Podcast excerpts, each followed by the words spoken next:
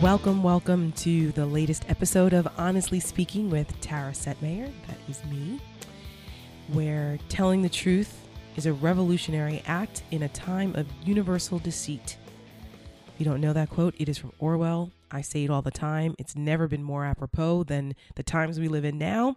So you come here to listen to me, to hear an honest take on what's going on, to get the truth, the facts about things, and to clear up some of the bullshit that we hear all the time coming out of this administration and Trump supporters. So Honestly Speaking is where it's at, and thank you so much for joining me. Man, I have so much to talk about. So much has happened since the last episode.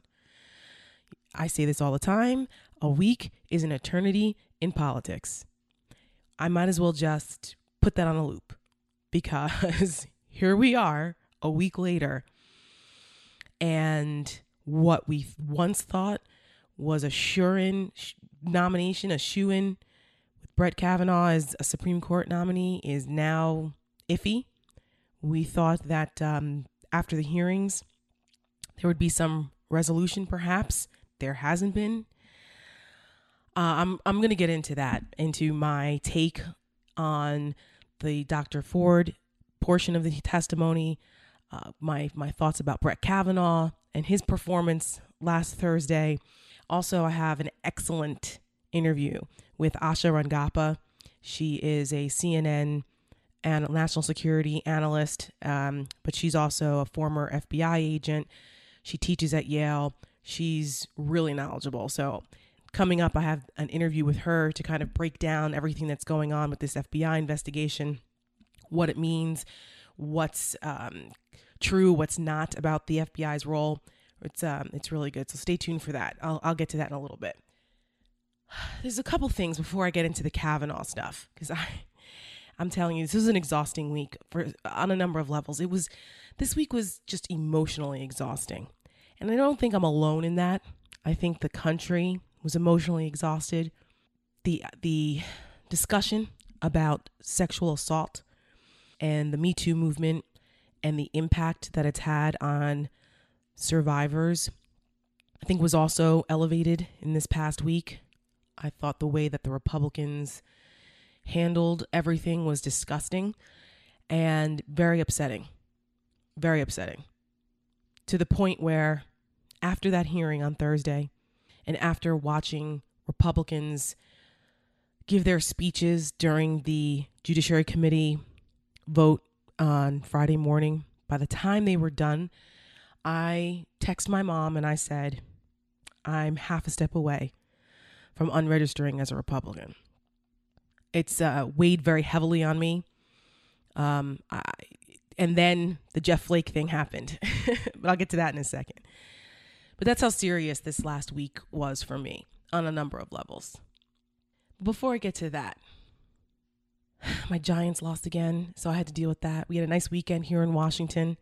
It was beautiful for once. We saw some sun, no humidity. It was beautiful. I was all happy. My husband and I had our Giants gear on, all excited to watch the Giants game, and the freaking guys lost again. They're killing me. We need an offensive line, and we need a new quarterback, period. That was a winnable game against the Saints. Shout out to any of my listeners who live in New Orleans or Saints fans. You know, good for you guys. But I'm salty about it. I had high hopes for this season, and it's slipping away already. We're only in week, three or four? Four.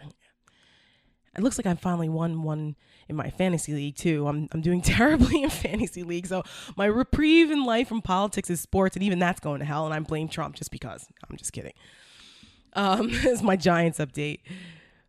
But something else happened over the weekend that I have to talk about really quickly. I cannot let this go before I get into my whole Kavanaugh, Dr. Ford, sexual assault stuff. Did anybody else watch the bonkers rally that Trump gave in West Virginia over the weekend? I did not, because I went to a concert with some of my girlfriends. I needed to step away from politics for a little bit, and I went to go see former members of New Edition and a couple of others, and it was great. Throwback to the 90s R&B music, and we had a blast. Ronnie, Bobby, Ricky, and Mike, it was awesome. But I read the next day that Donald Trump actually said that he fell in love. Who did he fall in love with? I was very curious. I said, what is this Donald Trump talking about? He fell in love. What did he fall in love with? Who?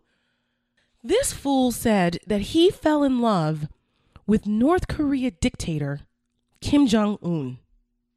Yes, you heard me correctly. If you don't believe me, Google it. You can hear it from his own mouth.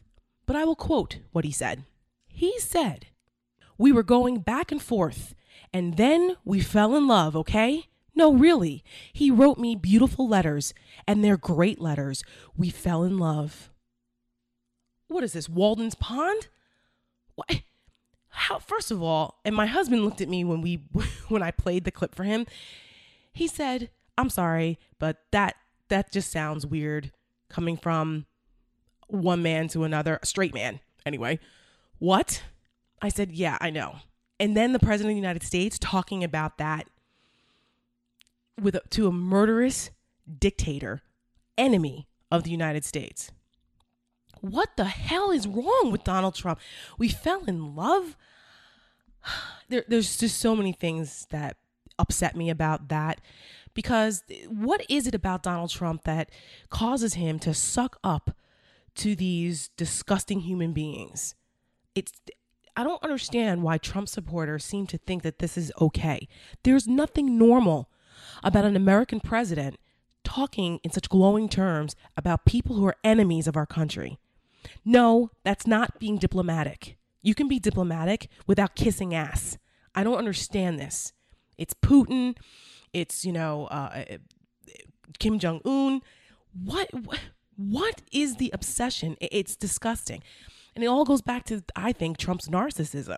All you have to do is butter him up, say a couple nice things, and that's it. That's all he needs.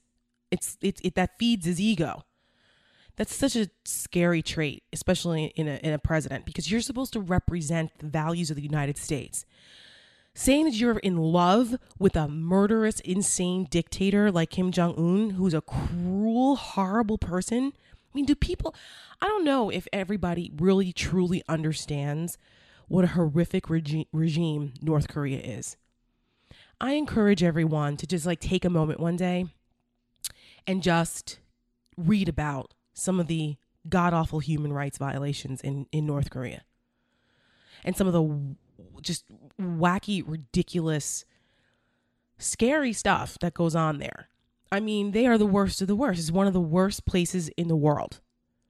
People are starving to death. People are they're so hungry that they eat bugs. They eat dirt. Okay?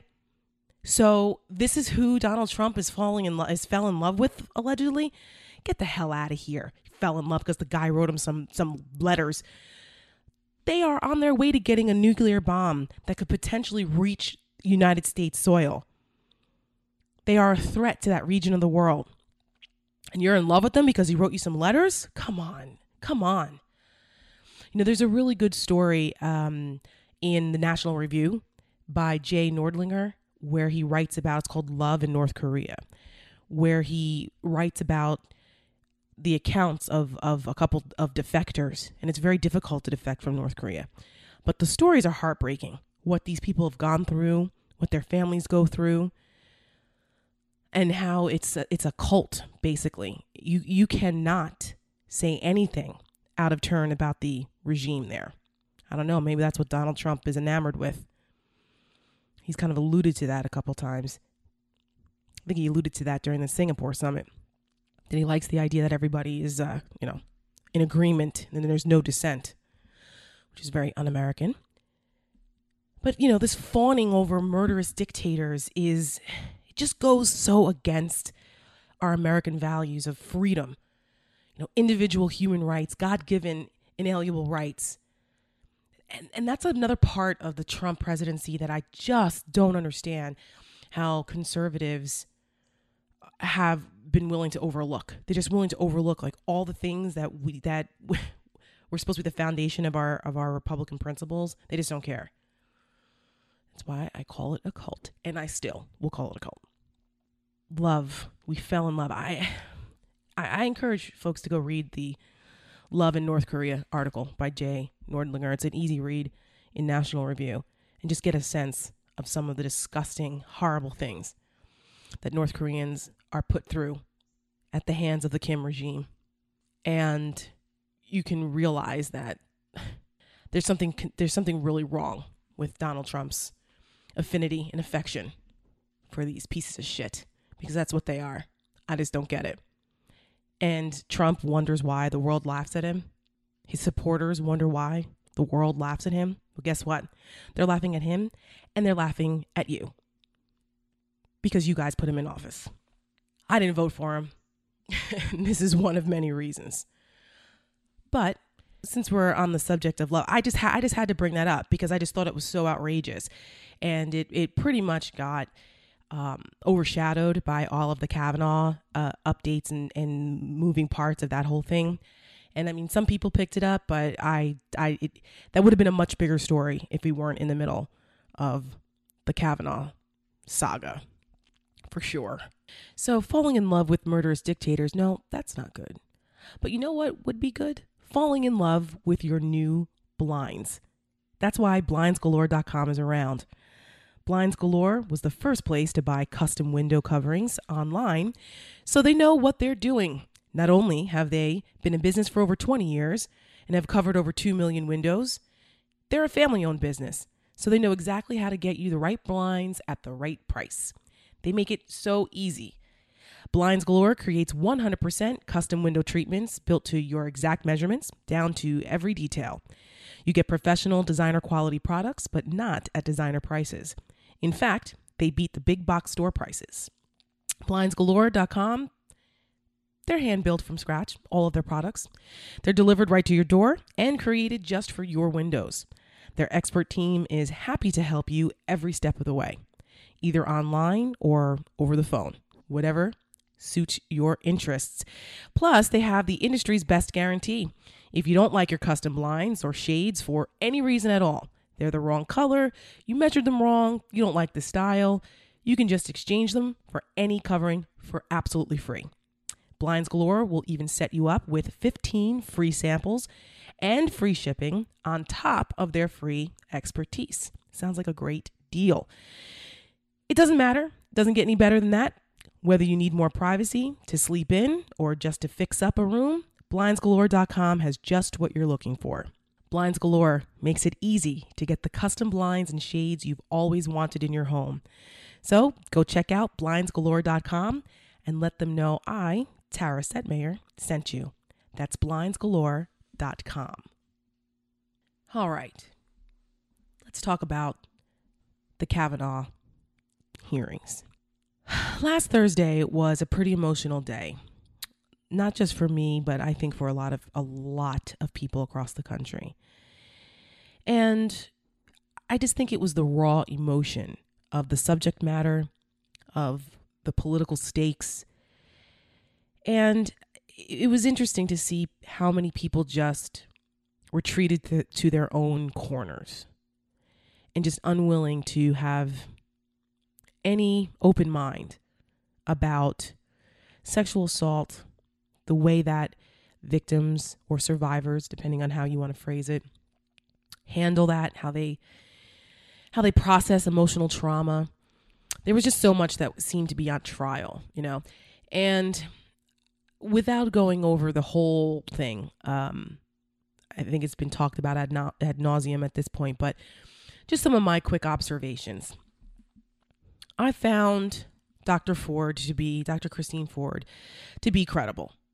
I just don't see why anyone would want to put themselves through what she went through, what her family's been going through on a national stage like that. I mean, the poor woman was terrified. I thought she was going to have a panic attack because she had to sit there for half an hour while the Republican ranking chairman Grassley and the Democrat ranking member Dianne Feinstein read through their opening statements. It was a half an hour, and like all the cable stations had a split screen, and the poor woman was like open mouth breathing, short breaths. I thought she was going to have a panic attack. I kept saying, oh my God, please don't like get up and run out of the room. But she kept it together. I give her credit. And I really just don't see how any objective observer could possibly not think she was brave or courageous. I mean, that's not easy to do. most people don't like speaking in public. Imagine on that level. So I give her a lot of credit for keeping it together, and she kept it together, but she was incredibly emotional also as she retold her story about the alleged sexual assault by Brett Kavanaugh, and she said she's 100% certain it was him. So after that, it was such an emotional roller coaster that day. A bunch of my political friends and I were texting back and forth, and we were saying, "Oh, Kavanaugh's toast. There's no way. What could he possibly say? What could he do to counter what she just did?" And I heard that the Republicans were pretty demoralized. They thought this is over because her testimony was that compelling. I mean, even Trump admitted that she was compelling. Said she was a good person, which I almost fell over. He's never said that about an accuser before. Any accuser, not any of his own or anybody else's, like never. So that was interesting. But anyway, but he still backs Kavanaugh. But then, so here's a quick story. So I was in New York most of last week, and I wasn't supposed to come back until Saturday. But CNN... we have a New York bureau, we have a DC bureau. So normally it's not a big deal if I'm in New York. Well, of course, on Thursday, all the major primetime anchors were in Washington because of the hearings. So I had to cancel my whole day and haul ass back to DC to make sure I got there in time to be on air Thursday night. And I'm glad because I felt very strongly about what had taken place, and I wanted to make sure that I was heard and that the viewers heard my perspective on it.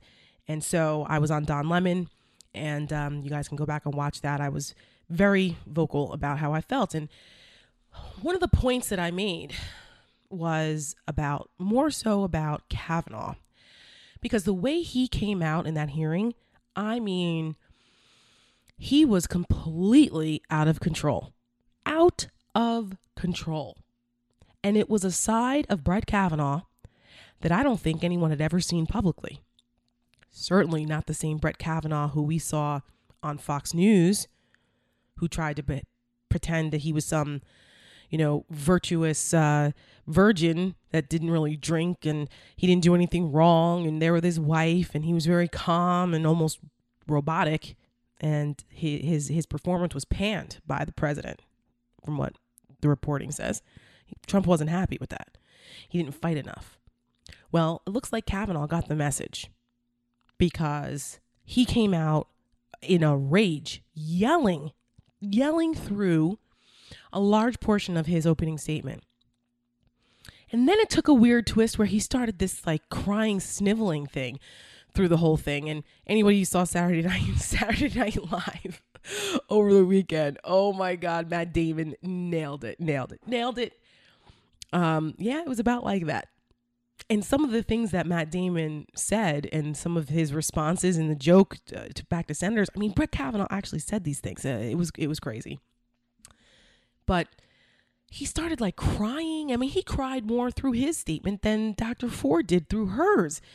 It was very bizarre, swinging back and forth from one emotion to the other. But the point was that he was not in control. And I tweeted through this, and now I was driving, so I shouldn't have been tweeting, but I was. I was driving while and listening to the testimony initially. And then as it became more and more nutso, I actually took I have two phones. I took my other phone, I put it on my dashboard, and I put the video on so I could watch it live stream, so I could see. And that was even crazier. I said, oh my God, this guy looks like, I don't know. This is what I said on CNN. I said his behavior, his temperament, that became an issue for me at that point. Forget everything else. I mean, all those other things are a problem too.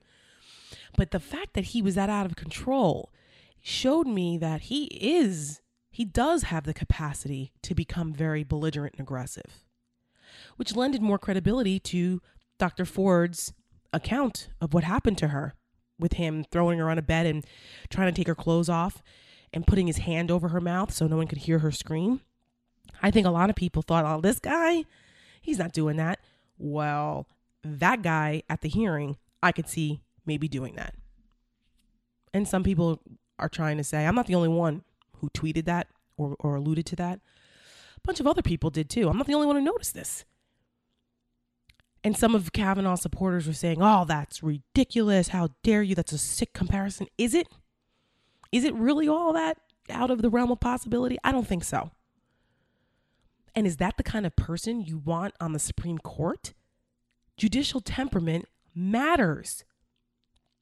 And guess what? Republicans brought up temperament during other Supreme Court nominee hearings on the other side about Democrat nominees. They brought that up. I think it was Sotomayor, actually, during her nomination. Republicans brought that up, temperament. Well, I think that's a fair thing.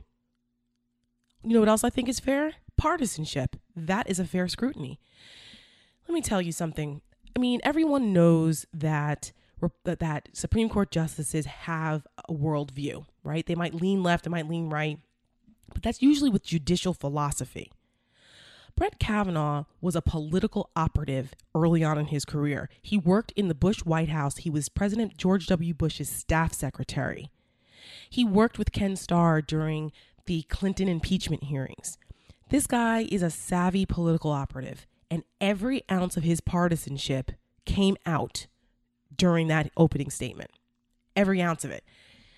How is he supposed to be an impartial arbiter of the law with that kind of a political tack? I mean, he went off on people are upset because Trump won. This is, you know, payback from the Clintons. I mean, he sounded like an Alex Jones episode. It was nuts. Or straight out of the Trump playbook. Or Brett Kavanaugh is a political hack.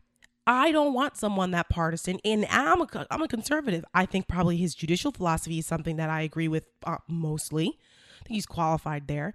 But I don't want someone that I have to question that their partisanship is getting in the way of their ability to fairly apply the law. I don't want that. I wouldn't want that on the other side. So that was another problem for me. Something else that I found troubling, to say the least, besides the fact that he acted like a maniac. Well, let me just say something else about that, too. Some people, his supporters said, well, you would act like that, too, if your name and reputation was being dragged through the mud and you were being accused of being a rapist and X, Y, and Z, and your whole career was being destroyed as a result of it. Yes and no. There are ways that you can vehemently defend your honor and your family without being a crazed lunatic. And also, you're auditioning for one of the highest positions in this country, a lifelong appointment on the Supreme Court. Your temperament matters. How you handle challenge matters. So I don't want to hear that. And you know what he could have done?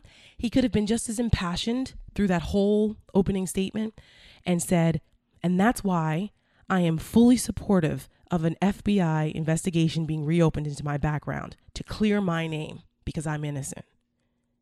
If you would have said that, I think some folks might have gotten past his antics. But he didn't do that. He was still defiant. And throughout that hearing and throughout the questioning, he could not answer that. That was something glaring to me.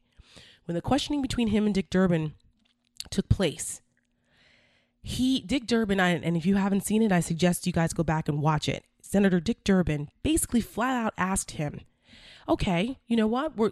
If you're so sure, wouldn't you want the FBI to do a thorough investigation so you could be exonerated? And he would not answer the question. He was so evasive, Dick Kavanaugh. He said, well, I'll do whatever the committee wants. I've already been subject to 6 FBI background investigations. And Dick Durbin finally got frustrated and said, no, I want to know what you think. And he wouldn't answer. Why? That's strange to me. That doesn't sit right. If I know I'm 100% innocent and there's nothing that anyone's going to find and I've been wrongly accused, that my whole life, my family, everything is, you know, being destroyed over a false accusation, then you damn well better believe I'd want every opportunity to clear my name, including an independent investigation by the FBI. What are they afraid of? What is Kavanaugh afraid of? Well, I think he's afraid that the FBI would find something, because he was asked about his yearbook and he was asked about some of the entries there. He just wasn't truthful about it. He wasn't. This stuff about the devil triangle, and I'm not going to get into what they really mean and all that. You can look that up yourselves. But let's just say that the devil's triangle ain't a drinking game. Spoofing ain't farting. And Ralphing is not because you have a weak stomach. And I think the argument, and Senator Blumenthal brought this up, and now, you know, Senator Blumenthal has his own issues in his past about being truthful about stuff, but that doesn't mean he didn't bring up a good point during this hearing. He brought up the jury instruction, and he said it in Latin, and I'm not going to attempt to repeat it in Latin, the phrase. But basically, he brought up the point that it's a jury instruction that's given out, usually, that if someone lies in a small thing, that you can actually take it into consideration about their truthfulness and other things. And that is, I think, a fair principle. Why would you lie about small things? How am I supposed to, like, the small inconsequential things? There's no reason to lie about that stuff. So then I'm supposed to say, well, you lied about that, but I'm going to believe you about the bigger stuff. No, that's not how it works. I mean, it's not even logical.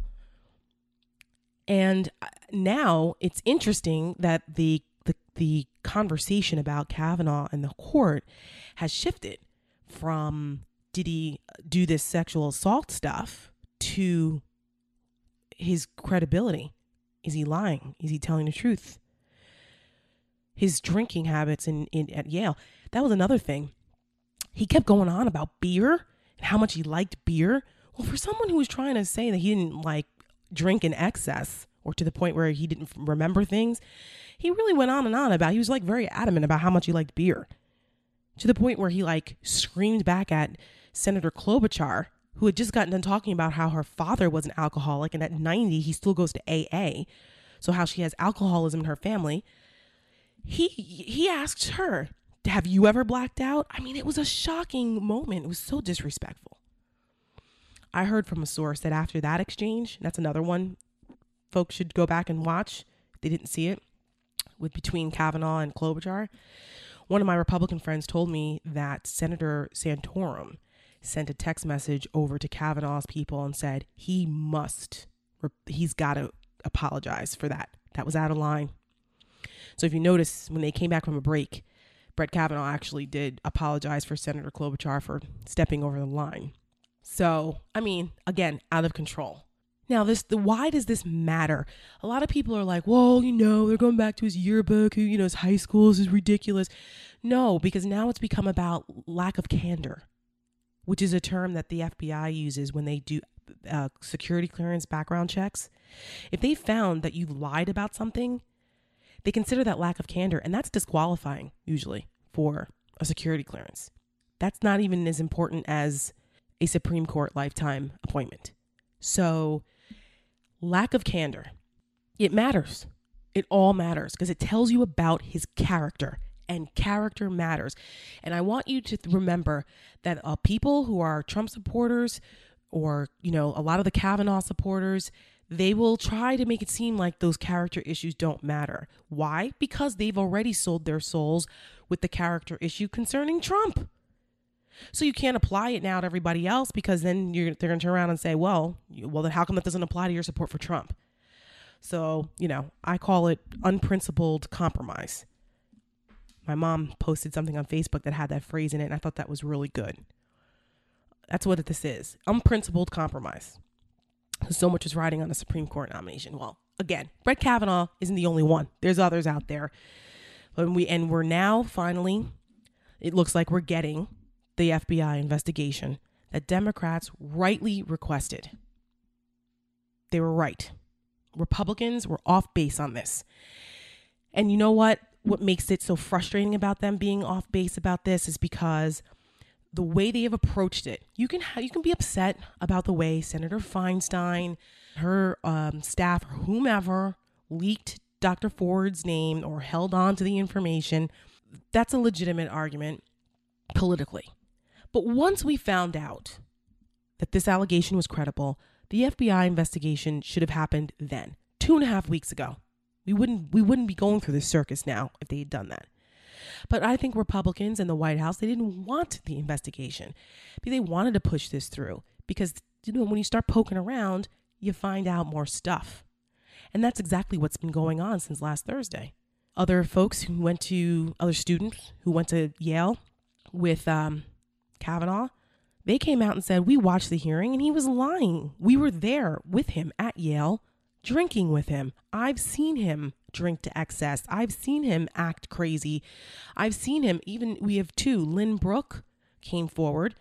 She said she wasn't going to initially, but her and other students were texting each other after the hearing saying, we can't believe how dishonest he was. So she finally came out publicly. Another woman came out publicly. And then another guy recently, I think his name is Charles Ludington. He said that he was trying to get in touch with the FBI to tell them what he knew. And he gave an example of a party where he was socializing with Brett Kavanaugh. They were all drunk. And Kavanaugh actually threw a beer in a guy's face because of a comment that someone made, and it started a brawl. And one of their friends ended up in jail as a result of it. I think that's relevant. Don't you? I do. Establishes a pattern of behavior to me. So these people were having, difficulty getting in touch with the FBI prior to finally on Friday, a call for the FBI to further investigate, reopen the background investigation. Now, how did that happen? Well, dramatic events on Friday. I was pretty despondent Friday morning after I heard all of the speeches by the Republicans and Lindsey Graham, another one who just completely flipped out during the hearing, and the just doubling and tripling down on all of this. You can't say that you support Dr. Ford or believe her, but then you also believe Brett Kavanaugh. No, it can't be both. That's bullshit. Okay, it can't be both. No, she's not she's credible and she was compelling, but you believed him more is the bottom line because you have an agenda. And I made the point on CNN that Dr. Kavanaugh's life and her family and what she's gone through is just as important as what Brett Kavanaugh went through and is going through. I'm sorry, it is. I don't want to hear all this outrage about how a good man's life is being destroyed because of what? Because of some unsubstantiated allegation? It's more than that. And I just didn't like that attitude because what message did that send to women in this country? What message did that send to women who have survived sexual assault? I mean, that obviously they didn't get what the Me Too movement was about. Well, you know who was a direct recipient of the wrath of women concerning this very issue? Senator Jeff Flake. Now, I hadn't seen the confrontation on the elevator with the two women when it happened in real time. And I don't know what I was doing, but I missed it. And I saw the headlines that he had been confronted, and I saw that, during the hearing, because it was live, it was broadcast live, that he looked really like there was this look of shame on his face while he was sitting there in the hearing before the vote.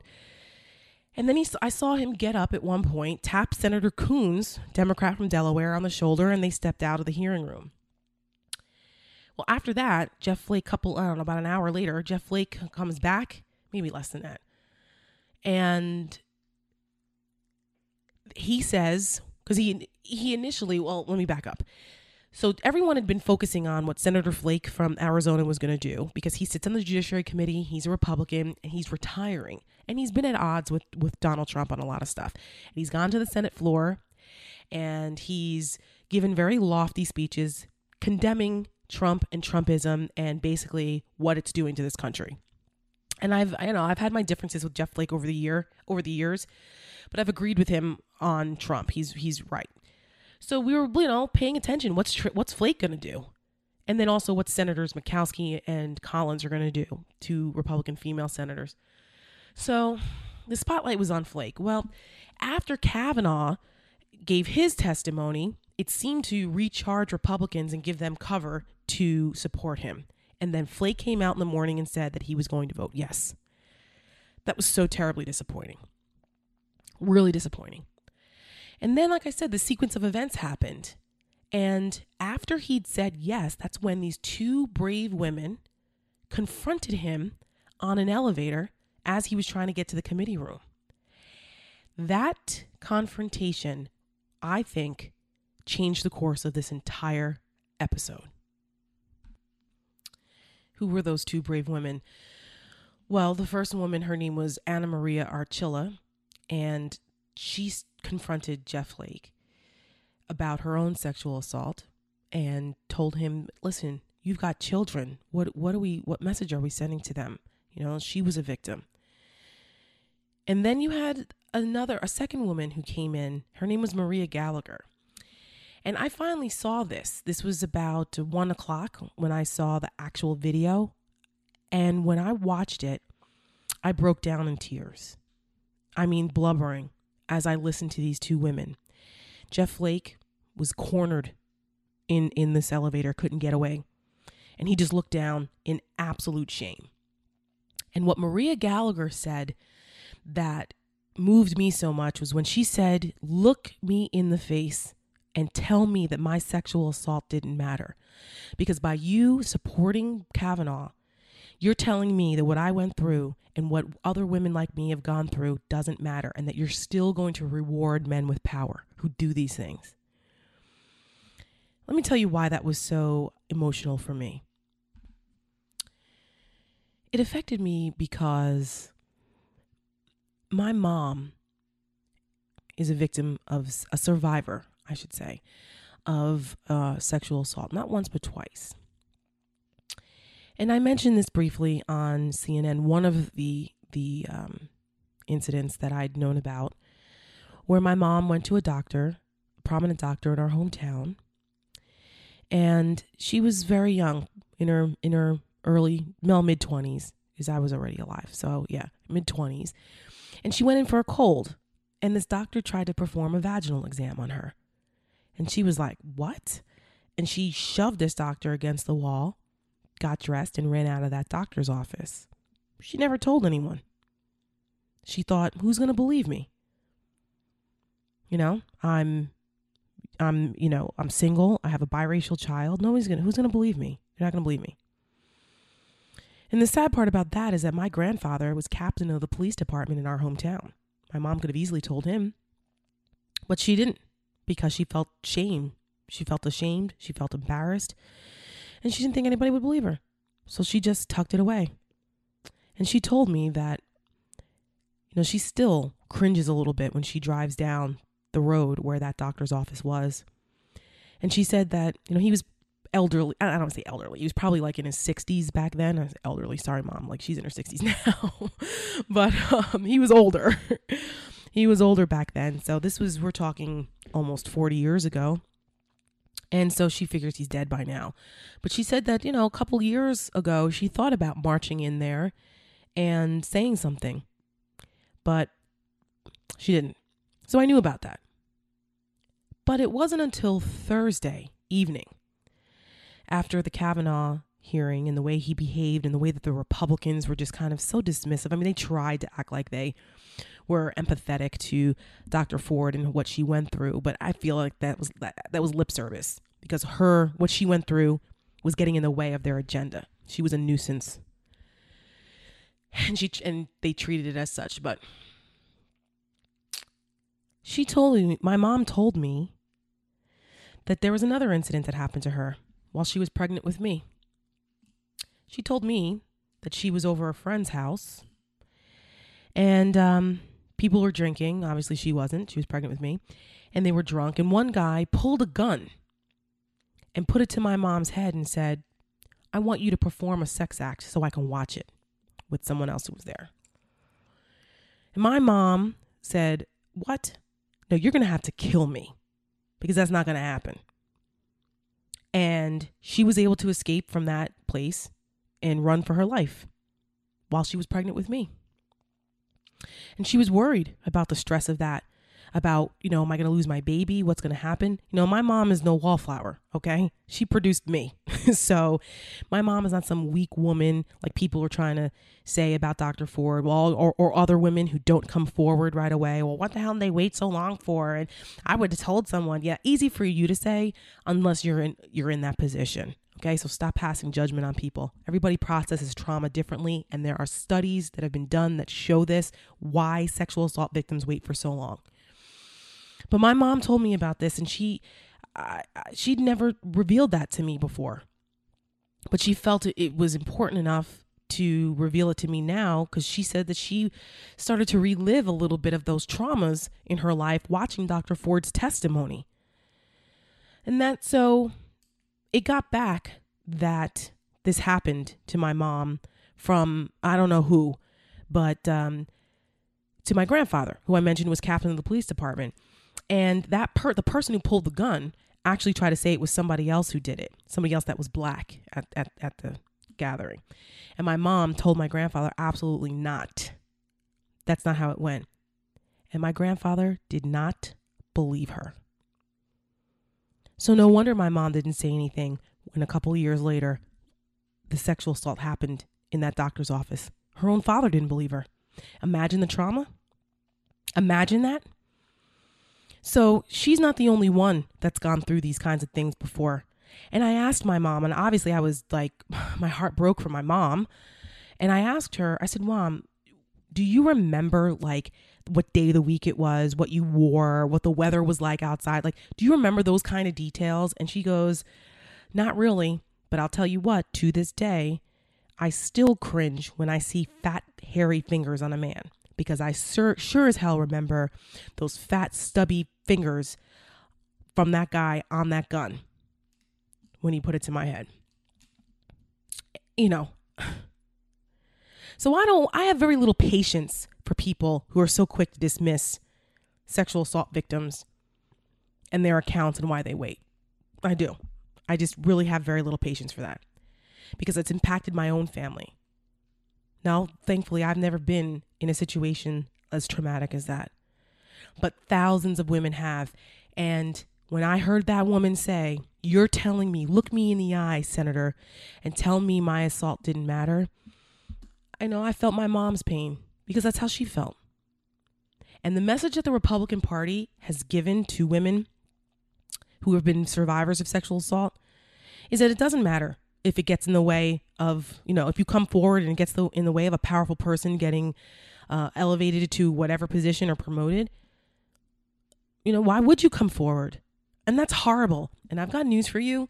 Going into the midterm elections, suburban independent women are going to make the difference in some of these swing districts in Ohio, in New Jersey, in Nevada, in places where Republicans have either or have open seats because so many Republicans have retired and where Democrats actually have a chance to win some of these seats. Don't be surprised if women make the difference in these places. And this whole episode will be the fuel. And they deserve, Republicans freaking deserve to lose the House this November. I don't want us to lose the Senate. We need some balance. But the House, for sure, they should absolutely lose it. They've got to pay a price for this kind of arrogance and defiance in this era of Trumpism. It's awful. It is tearing our country apart. And those two women, those brave women, who, in my opinion, demonstrated one of the most courageous democratic acts of confronting our elected officials and holding them accountable, they turn the tide on this whole thing. I don't know. We still don't know what the result will be. I mean, by the time next week's episode comes out, the FBI investigation should be concluded and a vote, I guess, will happen unless something is revealed. But those two women are the reason why Senator Flake, he felt so bad. He was so convicted by what they did. He couldn't stand it anymore. And he tapped his friend, Senator Coons, the Democrat, reached across the aisle to come out and call for a pause in the whole thing and let's have a damn FBI investigation, which should have happened weeks ago. I mean, I called Jeff Flake all kinds of names in the morning for saying he was going to vote yes before he did this. And I give him some credit for at least getting this FBI investigation rolling. However, as Chris Rock said in his stand-up years ago, I'm not going to give you a cookie for what you're supposed to do. He should have done this before that. It should not have taken a public shaming caught by cameras from CNN to get you to do the right thing. But at least now we have an FBI investigation. And over the weekend, there was a lot of back and forth with reporting about what the limitations of that investigation would be. And it looks like, you know, initially it was reported that they couldn't look into Kavanaugh's drinking. They could only interview 4 witnesses. But it looks like now, according to the New York Times, that the president has decided that, look, give the FBI whatever free rein they need, some scope, some limited scope, but they can interview whoever they need to. And the president came out during a press conference on Monday and basically said, look, I'm all for a comprehensive investigation. Why not? That's not exactly what his what the Republicans or Judge Kavanaugh supporters were saying. They were all about limiting it in scope. They think, oh, it's going to be a witch hunt again. And then the president comes out during a press conference and says, yeah, you know what? I don't care. Let them interview whoever they need to interview because I believe, Brett Kavanaugh, and I think it'll be good for him. Really? I don't know about that. I'm not so sure. Like I said earlier, more and more people are coming out and talking about Brett Kavanaugh's drinking and how he's behaved while drunk. Jeff Flake and Senator Coons, they were on 60 Minutes together over the weekend. Basically, Jeff Flake said that if something comes out during the FBI investigation to show that Brett Kavanaugh lied about anything, that would be disqualifying. Will it? I think most senators already are going to do what they're going to do. There's only a handful that could derail this confirmation. That's Flake, Murkowski, Collins, and probably just those three, because it doesn't look like any Democrats are going to vote for him. Pretty much they've already said they're not going to. Like, I don't know if Joe Manchin has come out definitively yet or not, but Joe Manchin, a lot of the gap, because he's winning right now in West Virginia. He's a Democrat, and it's because of women who support him. So I don't see Joe Manchin supporting Kavanaugh after all of this, but we'll see. So it looks like now, much to the chagrin probably of Brett Kavanaugh and his supporters, he's going to get a full background check investigation. And does that mean they're going to interview Mark Judge and his ex-girlfriend, Elizabeth Razor, who claimed that Mark Judge told her about a gang bang situation with the woman and how he felt bad about it? She said he told her this years ago when they dated for 3 years. And she'd been trying to tell this story to the FBI, and it was very difficult for her to get anyone to listen to her. Same thing with Charles Ludington, the Yale student who said that he witnessed Brett Kavanaugh get aggressive and start a brawl while he was drunk. He got the runaround trying to talk to the FBI and give them that information. Well, now that the president of the United States, who has the power to set the parameters for the most part for the FBI, he seems to be okay with a comprehensive investigation and interview whoever you need. Will that come back to bite Brett Kavanaugh? We'll see. But in that vein, who better to have on the program this week than Asha Rangappa? She is a fellow CNNer. She's an analyst for CNN. And not only that, she's also a professor at Yale for their Institute for Global Affairs. She was an associate dean for Yale Law School. She's a Fulbright scholar, Princeton grad, but she also was a former special agent for the FBI. She worked in the New York division, the counterintelligence division in New York, and she's a trailblazer of sorts. She was the first Indian-American woman to graduate from Quantico. So I thought, who better than Asha Rangappa to join me on this week's episode of Honestly Speaking to talk about the FBI, the investigation, and just what the hell is going on with all of this? So without further ado, Asha Rangappa.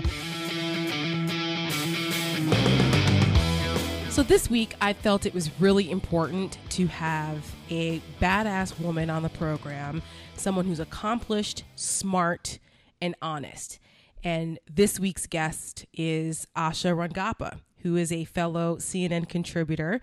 So we are colleagues over at CNN, but she brings so much more to the table. She's a professor at Yale Institute of Global Affairs. She was an associate dean at Yale Law School. She was a former special agent at the FBI in the New York division, focusing on counterintelligence. She's a Fulbright scholar, Princeton grad. Now, this is the kind of woman that people need to hear from when we are having the kinds of conversations that we've been having lately. as an authority on what's going on. I just don't think that we have enough smart voices coming from women talking about some pretty serious issues that are facing this country. So this week, I am so pleased to have Asha Rangappa as my guest. Asha, thank you for joining me on Honestly Speaking. Thank you for having me. So we were joking a little bit about the kind of week we've had with the Kavanaugh hearings, even what's gone on with Rosenstein, that roller coaster. And you were saying to me that you just rebooted on your 30-day cleanse with your trainer, and you can't drink. Yes, it's such a bad time. Terrible timing. I know. Don't worry. I will have a drink or two for you, because after the last week, it's real. I just don't know how that we keep up this pace. I think it's mentally exhausting for everyone and just not healthy for the country, I think. No, it's not. And I've said this. And how many times have we found ourselves in a situation where we reflect on the week prior and go, holy shit, like that was just a week ago? It's just far too often, in my opinion. Yes, I agree. But the most recent, and I've said this many times before, and people who listen to my podcast know that I always say that a week in politics is an eternity. And every week, that axiom proves true. Where were we a week ago compared to now? It's hard to imagine. We thought that Brett Kavanaugh was a shoo-in as the next Supreme Court justice. That's right. Then we had an accuser come forward. Then we had two more accusers come forward. Then we had a hearing. And after the hearing, we thought, okay, he's probably still going to get confirmed, because everybody lost their damn minds during this hearing on the Republican side, in my opinion. And I'm a Republican, for those who don't know that are listening. I'm a Republican, and I'm disgusted by how the senators have behaved and the way that they've behaved during this process.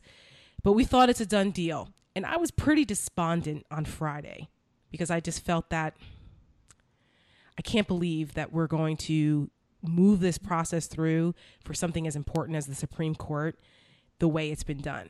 And then Jeff Flake has a complete turnaround because of two brave women that confronted him on an elevator who were sexual assault survivors and shamed him into doing sort of the right thing. So here we are in a new week now with a potential FBI investigation going on, and I don't know what that's going to result in. But that's one of the reasons why that I felt so impassioned to have you on, because of your experience with the FBI, and to shed a little bit of light on, okay, now that we have this supplemental investigation, what does that mean for the Kavanaugh confirmation process? Okay. Do you want to start right with the investigation, or? Yeah, let's start with that. And then I want to get your thoughts on what you thought about the Kavanaugh and what you saw. But I think it's important because there's so much misinformation about the role of the FBI, what they can do. Can they do it in a week? And it just seemed to me like it would have made the most sense to have this done weeks ago. So like, why were the Republicans so resistant into doing this? But I have my own theories on that. But let's just start with, what can the FBI actually do, and what won't they do with what's happening now with the investigation? Okay, so let's first understand that background checks are not criminal investigations. Background checks are run out of the administrative division of the FBI. The FBI has different divisions. They have an administrative division, criminal division, counterintelligence division, counterterrorism division, et cetera, cyber intelligence. So this is an administrative function. This is something that is first, the subject of a background check will have filled out a form, an SF-86, which asks for all kinds of information going, you know, their phrase is, have you ever? So they have to kind of self-disclose anything that might be relevant along a number of different dimensions. And then the FBI will go out and do interviews. These generally start with people that the subject has indicated as references. So they'll first start with the people, you know, the subject, him or herself, has recommended, but then they'll ask each of those people for additional references. So they kind of keep expanding outwards until they're finally 2 or 3 degrees removed. So they're hopefully getting people who don't necessarily have, you know, a bias towards giving a particular kind of information. Right. And then they compile, so more than just the family and the wife who are going to say, yes, he's wonderful. Exactly. Like they talk to neighbors, they talk to classmates. Right. And in the course of that, if they come across what's called derogatory information, meaning that there's something that's flagged for concern, they might look into that further. So there's a mnemonic that the FBI uses in doing background checks. We got trained in this at Quantico, and it's called Carla F. Bad. And Carla F. Bad stands for character, associates, reputation, loyalty, ability, finances, bias, alcohol, and drugs. So in the course of doing interviews with the references and third parties, the FBI will go through a series of open-ended questions that touch on all of these subjects. And if they come across something, if somebody says, well, yes, this person used to do drugs, then they might kind of dig into that further. It's important to remember that background checks go back, based on the agents that I've spoken to, mostly retired agents who do these, go back 10 years or to age 18. So they're looking at post, juvenile life. Right. And then further. Normally. What's that? Normally. Like normally they would never think about what you did in high school because you were a minor. Right. So exactly. You're a minor, you know, so they're not going to really, you know, go and inquire about that. And in subsequent background checks, they go back 10 years. So, for example, only the earliest background check that Judge Kavanaugh would have had would have really kind of possibly gone, you know, questioned his college friends and stuff. That would have been probably 25 years ago when he entered the Starr investigation.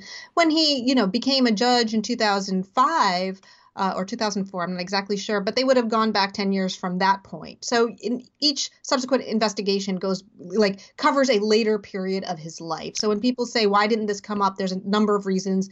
One, this was a high school incident. Number two, you know, every investigation wouldn't have even reached back even as close to college or high school.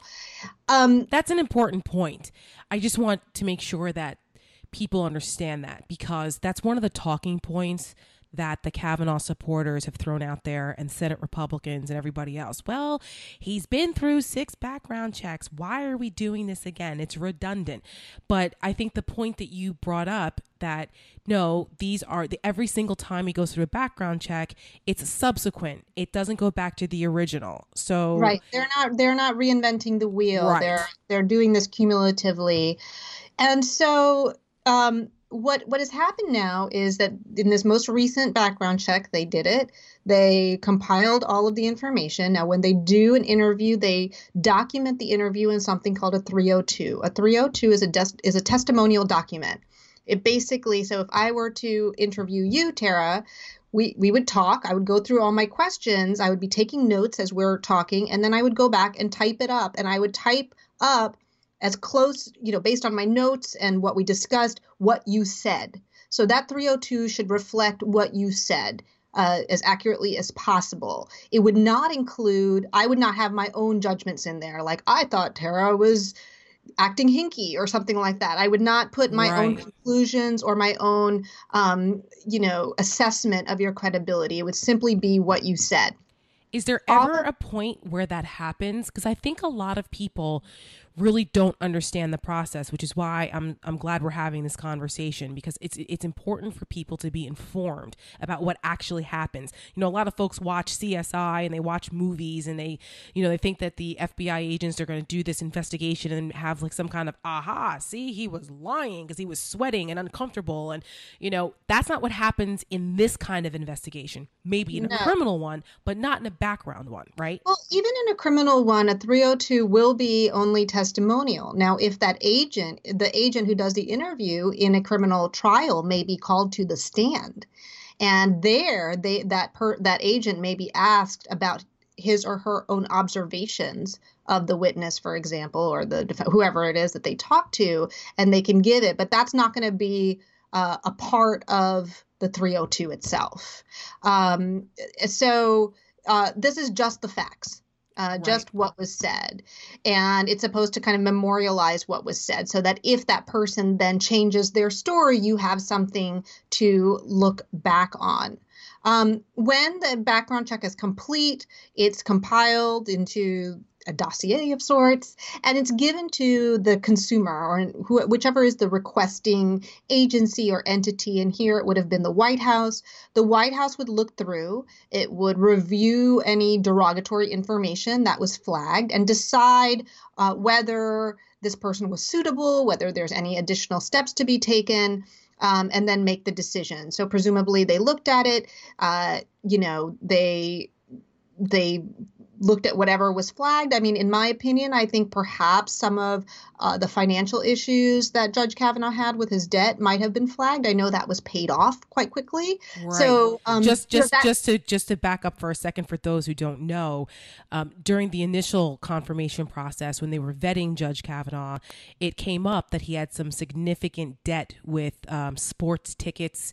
About $200,000 of credit card debt. Yes. Right.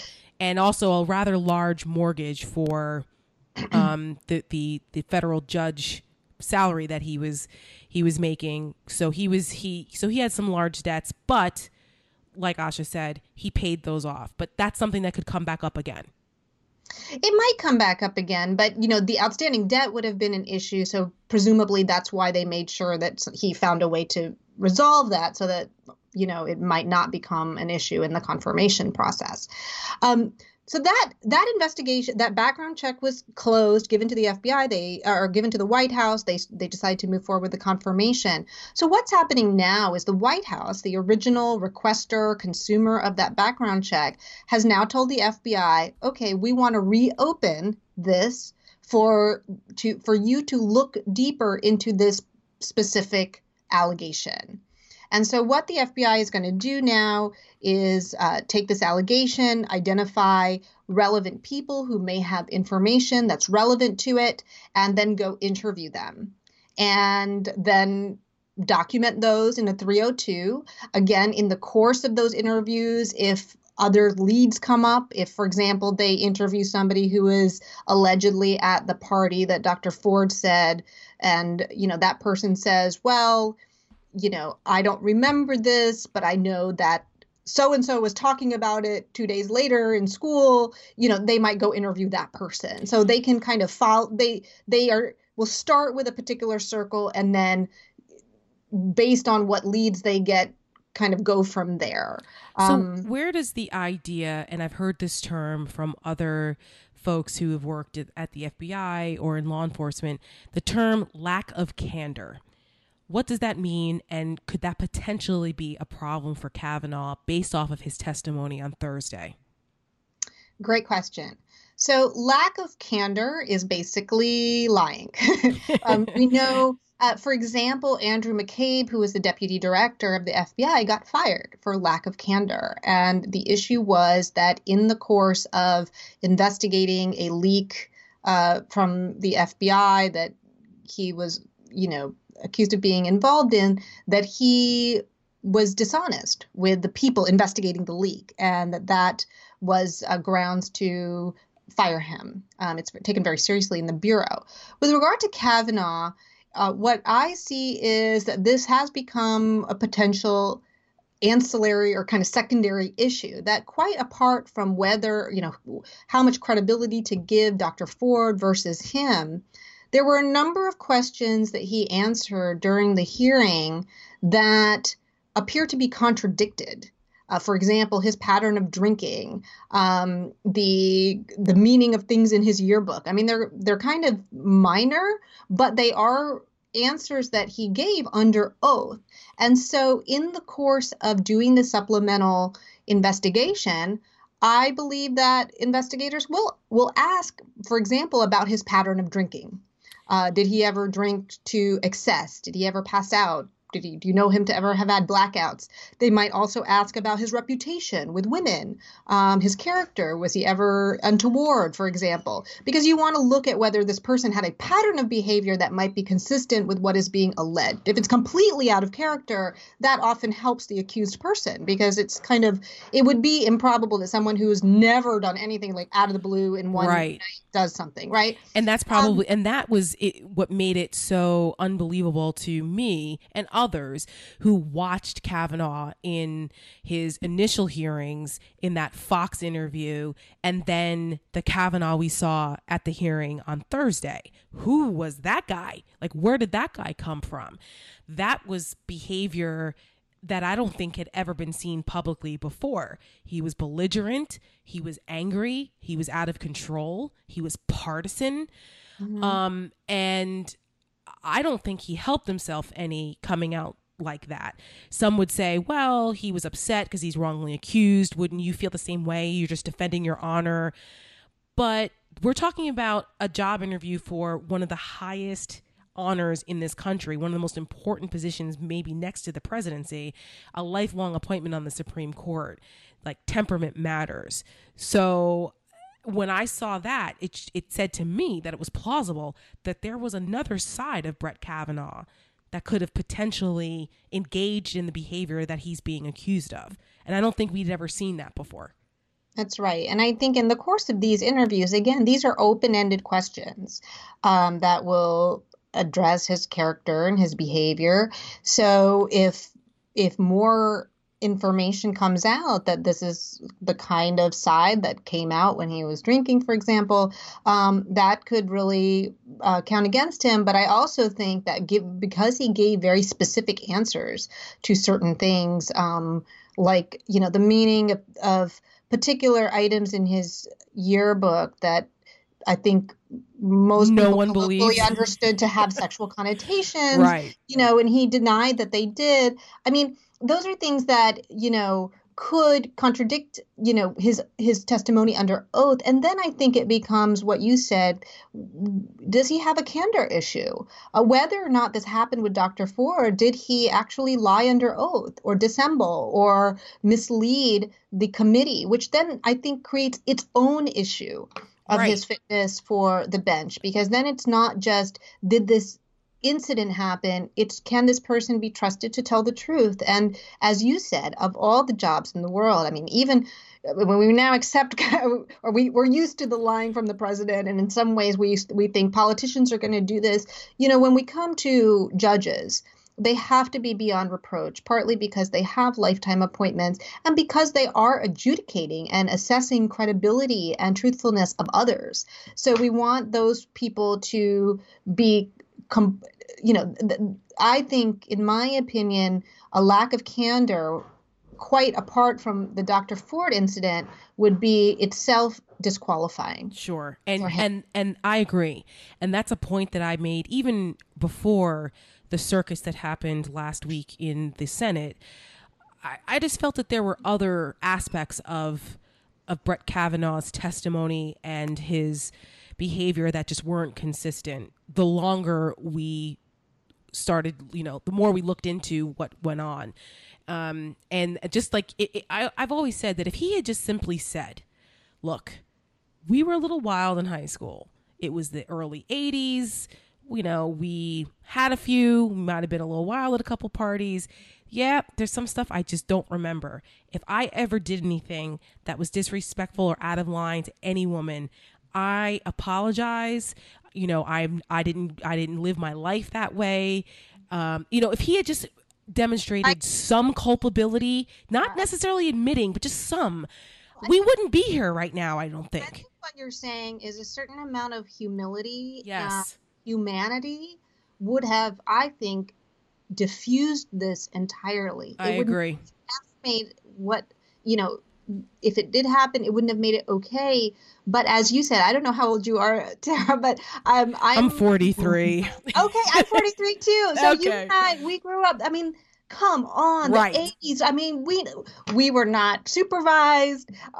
There was a lot of drinking. You know, I went to Princeton, and the culture there, you know, Tara, I mean, I went to George Washington, and we were like the number one party school in the mid 90s. You know, you did. I'm sorry, but you did stupid shit. And, you know, and it was also a time, this was before Me Too. Guys were raunchy, and they did dumb stuff, and there was a whole culture also, the cool girl thing where you kind of went along and laughed along. I mean, we were all right. Like the point is that we all right a lot of it, and what you want is for him to say exactly what you said, like, I did some stupid dumb ass stuff, and you know, I'm not proud of it, and as you said, like, I don't recall this, I don't believe I could have ever done anything like this, but if this were true, you know, I'm sorry, or, you know, yeah. This is the message for other young men. You know, I learned my lesson. Look at the life I've led. And then you see that apparently he's had a very exemplary career that we know of. And I think that people could say, okay, but the posture that they took of doubling down on this choir boy, no, I could never, you know, very Puritan lifestyle. Get the hell out of here. Nobody believes that. And so I think that opened the door for him to present other problems outside, like you said, outside of just the Ford allegations, which were troubling enough and may never be proven. Well, we may never know. But some of these other things that in a security clearance background investigation would be disqualifying. Never mind for a SCOTUS appointment, lifetime appointment. Can they do this in a week, Asha?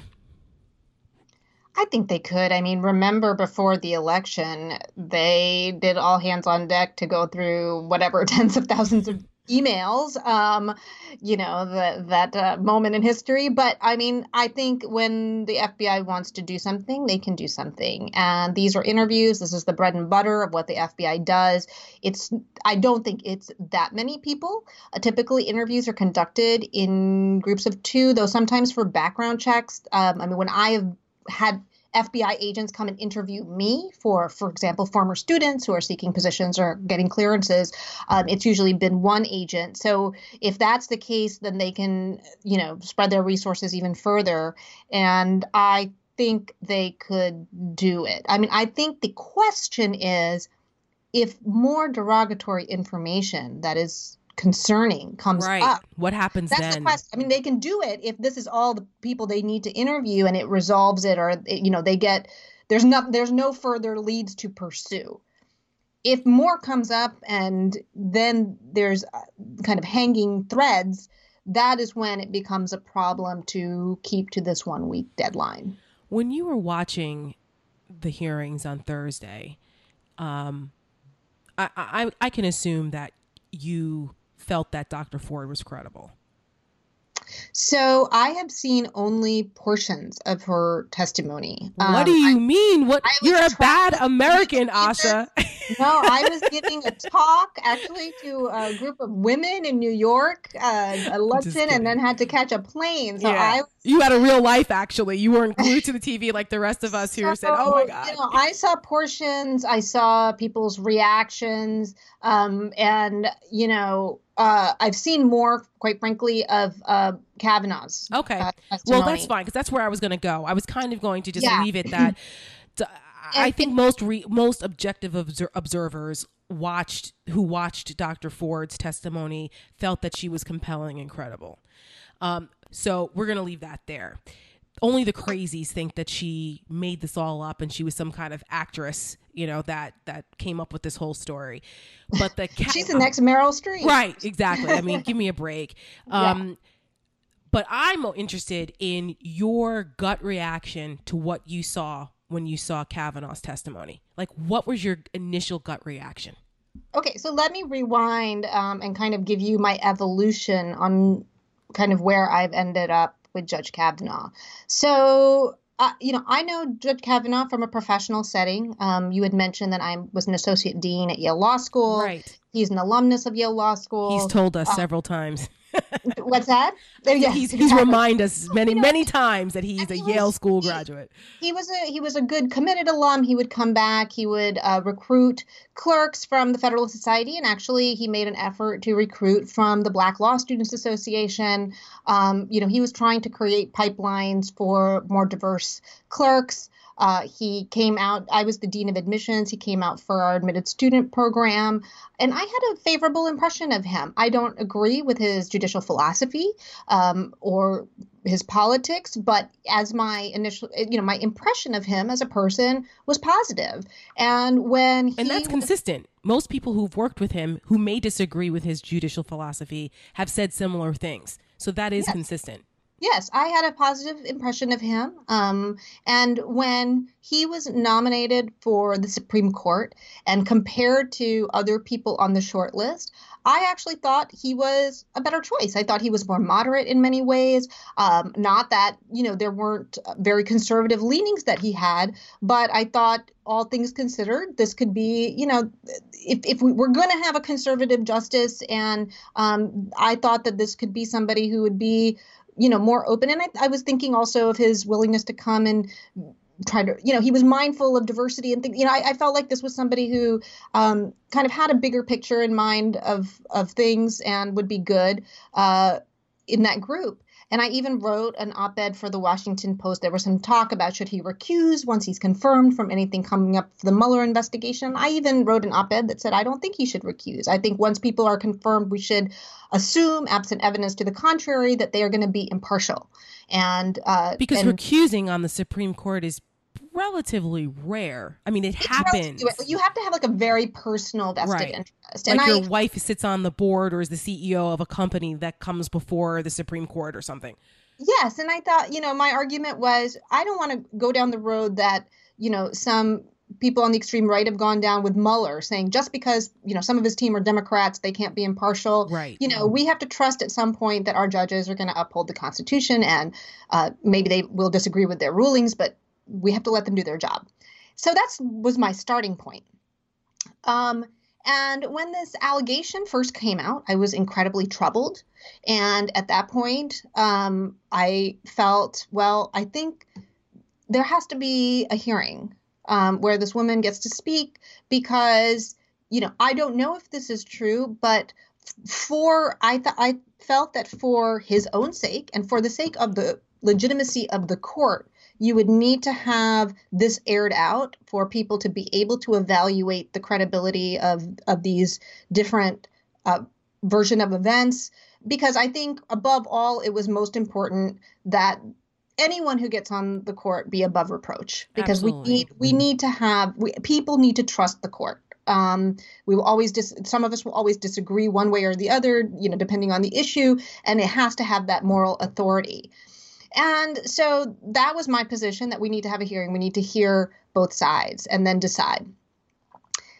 When I saw his testimony on Thursday, I was particularly struck by the partisanship and incredibly disappointed with that, because above all, you're a judge, you have to, people have to believe that you can approach things objectively and not see things through the lens of politics. That is what law enforcement and the judicial branch is about. Justice has a blindfold on. And for me, that the way that he presented himself erased any notion that he could ever be perceived as being impartial. Even if he got over it and did anyway, I think people will always believe that he is. And, the Clinton stuff. And I felt that alone, let's leave aside the lack of candor. I just thought this, we just need somebody else. Because this is not a moment in time when every institution is under attack that we can afford to have the Supreme Court politicized this way. That is such an important point. And I'm glad that that's what stood out for you, especially for someone who has a career in law, and that you've taught this, you've lived it, you understand the importance of nonpartisanship in the application of the law at the highest levels. There's a big conversation going on about criminal justice reform in this country and the inequities in the way the law is applied oftentimes in different areas for different ethnic groups and different folks. You always feel like the Supreme Court is supposed to be above all of that. Yes. And in fairness, I called you a bad American because I said you weren't watching the hearings on Thursday. I actually was driving. I saw the beginning with Christine Ford, and then I saw part of Kavanaugh's testimony. As I was driving, I put it on my cell phone on my dashboard, which is so against every traffic rule ever. So don't worry, it's just between you and me. I know. But I listened to the first maybe 20 minutes of his opening statement, and then I said, I've got to see his disposition, because I know how it sounds, but I need to see this. I was struck by his temperament also. And I try really hard to approach things as objectively as possible when the stakes are this high, even though I come from a conservative point of view. But things like this, I can objectively look at both sides. And when I heard that rant about the Clintons, about, you know, the people this is revenge for Trump winning, and I said, oh my gosh, you can't have this level of partisanship for a Supreme Court justice. Could you imagine if Elena Kagan or Sotomayor or any liberal justice had approached their nomination that way? And I would be saying the same thing. Exactly. And so would Republicans. Railing against Republicans. I mean, I would just say, go away and let's get somebody who doesn't see everything through a political lens. Exactly. Because, you know, at some times, you know, I mean, this is how you have faith in the court. I mean, the Affordable Care Act, that opinion upholding it was written by Chief Justice Roberts. Much to the chagrin of many Republicans, but yes. Exactly. And that, you know, you need to know that they are going to let the chips fall where they may. And you might have an indication of their judicial philosophy, you know, that they are more textualists or, you know, originalists or whatever. You might have a sense. And those are fine things to debate about. And you're going to have a variety of those. That's about jurisprudential philosophy. Right. That's not the same as partisanship. And well, that's why the founding fathers have the three separate branches of government to balance each other out. That the judicial branch was not supposed to be political for these reasons. So it's so that's interesting. And I'm glad to see that that's what stood out to you. And I think that that's a point that's being lost in a lot of this, because the partisanship, the tribalism about this Supreme Court seat right now is so out of control that it doesn't seem like we can even have a conversation about the troubling partisanship that came out of his mouth that day. What did you think? What did you think about his temperament, the way that he, you know, was asking questions back at the senators? And that was really troubling to me too. I mean, Tara, you know, I served at Yale University on the university-wide committee on sexual misconduct. So this is actually came out of Yale University being sued by the Department of Justice for Title IX violations for having a hostile environment for women. So they created a pretty robust system to investigate all allegations of sexual assault, sexual harassment. I've sat on these cases and chaired them and questioned people. And, you know, it can be very upsetting for people who are accused or, you know, and I'm not a senator even. And I would have, like, if somebody who was sitting across from me when I was asking questions, like, started yelling at me, I would have been like, what? And this is the Senate. This is a senator. They are the greatest deliberative body in the world. Exactly. Right? He is in their chambers. He is there to answer their questions. And the turning around, I didn't even know what to make of it. I mean, again, it was a certain lack of humility or willingness to understand that he had a role in their investigative process. And I mean, let's be honest, that has also become a partisan inquiry, but understanding that you can still be respectful and responsive. Right. And I think the turning it around. I mean, inappropriate, I thought, to ask the senator back if she ever blacked. I mean, I didn't even know what to make of it. I was like, what? I don't even know where this comes from. Well, it struck me as there were a couple of parts of that struck me. Obviously, just the ranting and the emotional swings of his opening statement, from like almost yelling and the belligerence and the partisanship to the very strange crying and sniveling, and like he just couldn't keep it together for other parts of his opening statement, to swinging back to this in your face, evasive, very just petulant almost, the whole I like beer and yeah, I like beer. Do you like beer? What do you drink, Senator? I was like, wow, this guy, what is happening? That stood out to me. I was like, what is happening? That sums up the last 2 years. What is happening? Yeah, I say that a lot, actually. I should get like a bumper sticker on my car. It says, what is happening? Chris Hayes on MSNBC has a podcast. Does he? Oh, that's so funny. Yeah.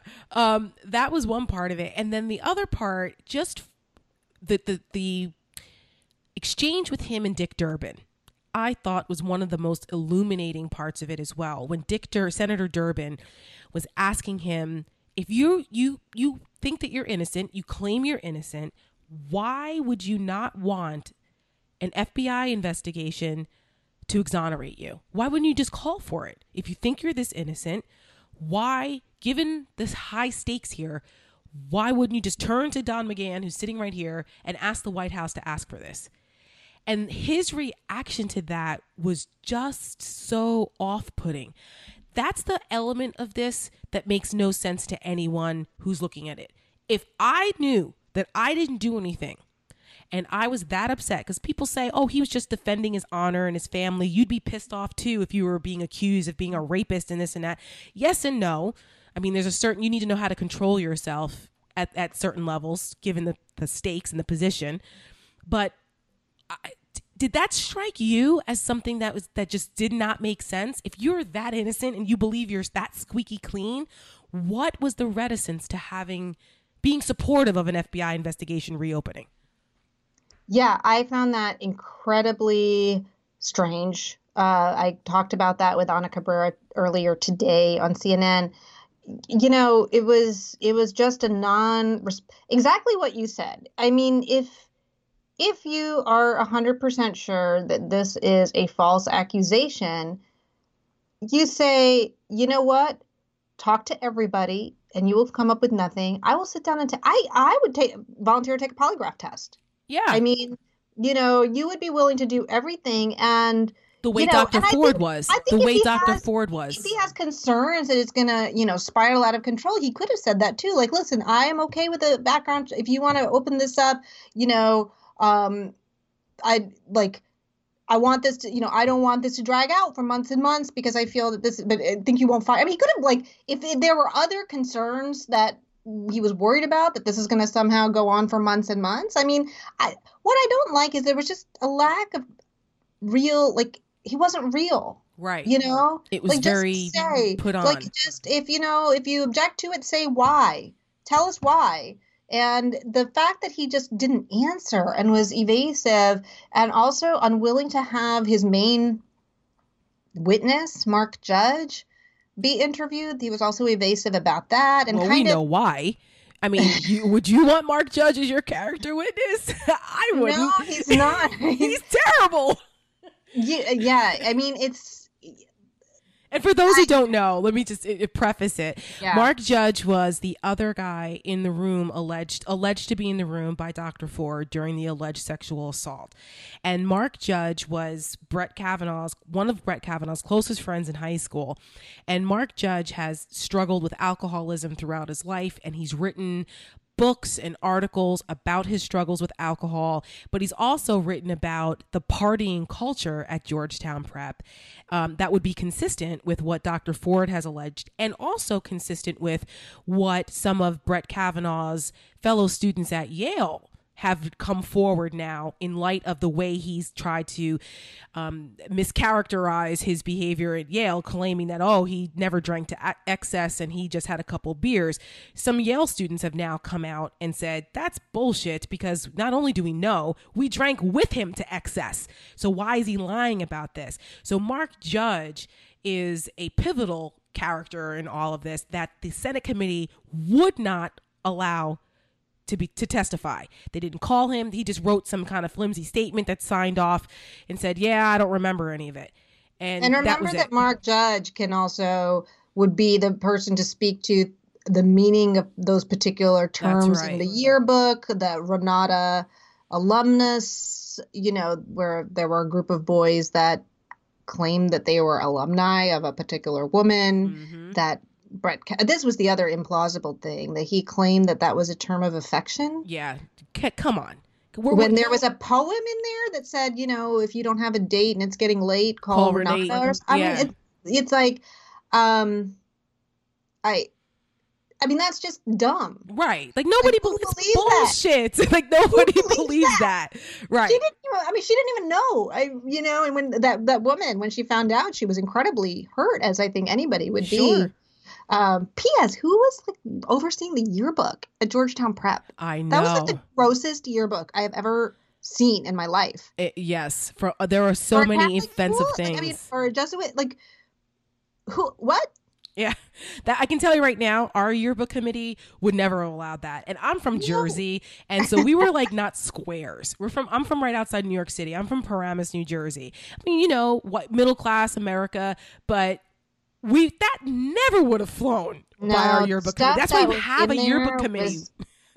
Mark Judge, let's talk about his yearbook entry, which had the thing of some women should be struck like gongs. Yeah.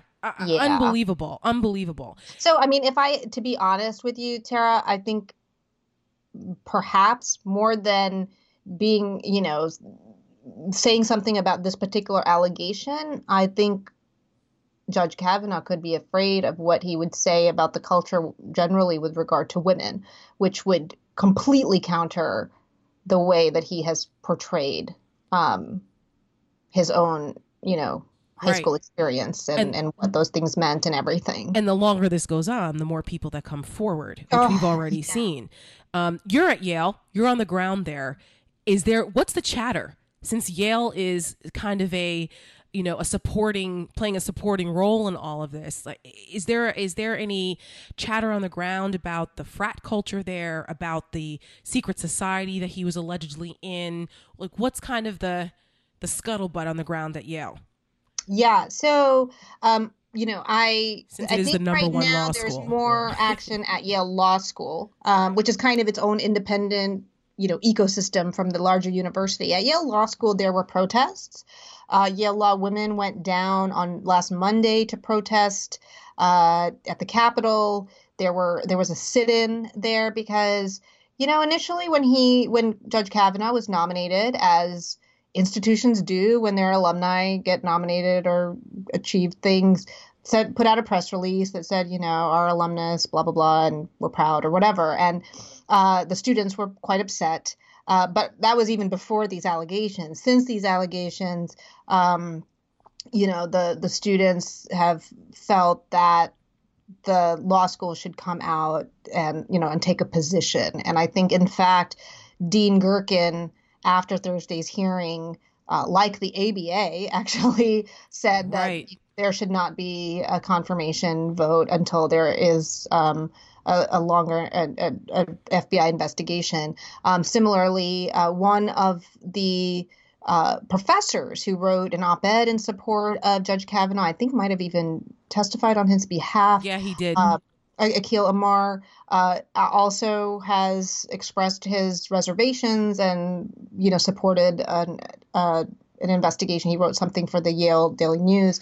So that's what's going on at the law school. There is a lot of activity there and a lot of pressure for the law school to take a position and, you know, be vocal because he is an alumnus. As far as the undergraduate, I think the reckoning for the undergraduate really came when I mentioned before that Title IX lawsuit. I mean, there was, I think, a toxic culture.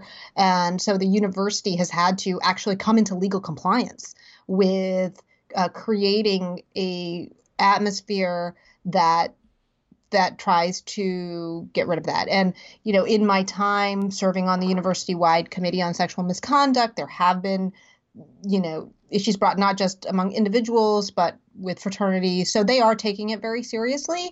And I think, I'm sure there is still a drinking culture, but they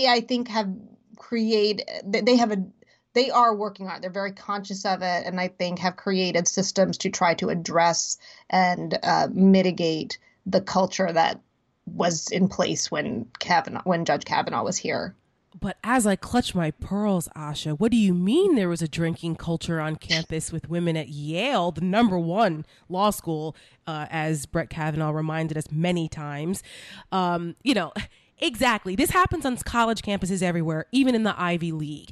Yeah. And so, again, that just goes to further the how incredulous most people were about Brett Kavanaugh's testimony, trying to act as though we were all crazy when we insinuated that maybe you were a little bit of a partier, possibly. And he's like, no, come on, buddy. Like, especially even back in the mid to early 80s when this was where everybody was running wild. I think that, you know, Kavanaugh's pedigree does not give him a pass. And I think that a lot of people who support him and a lot of the Republican senators seem to think, and Kavanaugh himself, seem to think that his pedigree should give him a pass.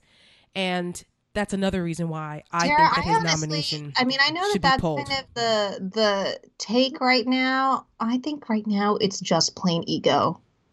I think the more that comes out, they know. I mean, I think that's what they are kind of latching on to. Oh, he has achievements. We don't want to ruin his life. But I think at this point, it is about partisanship. And, you know, it's an unwillingness to concede anything because that would be a win for the other side. Because let's face it, they have other candidates, even more conservative candidates. Yes. Who they could put here. I mean, we could avoid this whole shit show, for lack of a better word. That's what it is. You know, this is honestly speaking, and that's being honest. You know, we could, you know, they could nominate Amy Coney Barrett and put a woman, but that would imply having to concede whatever it is that they believe it's conceding. So I think you're right that they are using the language of his pedigree and achievements. I think they know that this is just a debacle, but our partisanship at this point has gotten to a point where, you know, never admit defeat is what it is. That's and the so they will let this guy go down, you know, in the court of public opinion, even potentially at the expense of tanking the reputation of the court in the process, rather than doing the simple thing. I think at this point, the right thing, not that, you know, this allegation shouldn't continue to be investigated, but for the purposes of this nomination, they could just pull the nomination and put somebody else in. Right. For the love of God, for the integrity of the Supreme Court, please, you know, let something be sacred in the era of Trump. You know, this is like the last vestige of our government that we were holding on to that Trump has now infected. My good friend, that book that Rick Wilson. Yes, I was just going to say, my good friend Rick Wilson dies. You know? Yes. He was my guest two weeks ago. And I said, Rick, if that is not the most poignant title summing up what we're going through right now, I don't know what is. He nailed it with that. And here we are now. He's the Supreme Court is about to shrivel on the vine because of the era of Trump. So we have a couple more minutes left. I just want to shift gears a little bit. But does Kavanaugh get confirmed? What do you think? You know, I don't even want to predict because every time there's a new plot, this is like choose your own adventure, and there's like a new huge plot twist. It's like The Sixth Sense, where like you go to the end and you find out. I mean, I don't want to spoil it for people, but I can't say. I don't know. At what this do you point. Think? I would not 60, have expected. 40? I didn't expect Jeff Flake to suddenly come out of the blue, and I thought he was going to go through this weekend. Well, he was until those brave women cornered him in a elevator and shamed him into doing the right thing. And God bless those women. I don't care if they're progressives. I don't care if people think that, you know, there's some kind of feminist plot to take men down in this country, all that nonsense. Just objectively watching that, it was heart-wrenching and raw and real.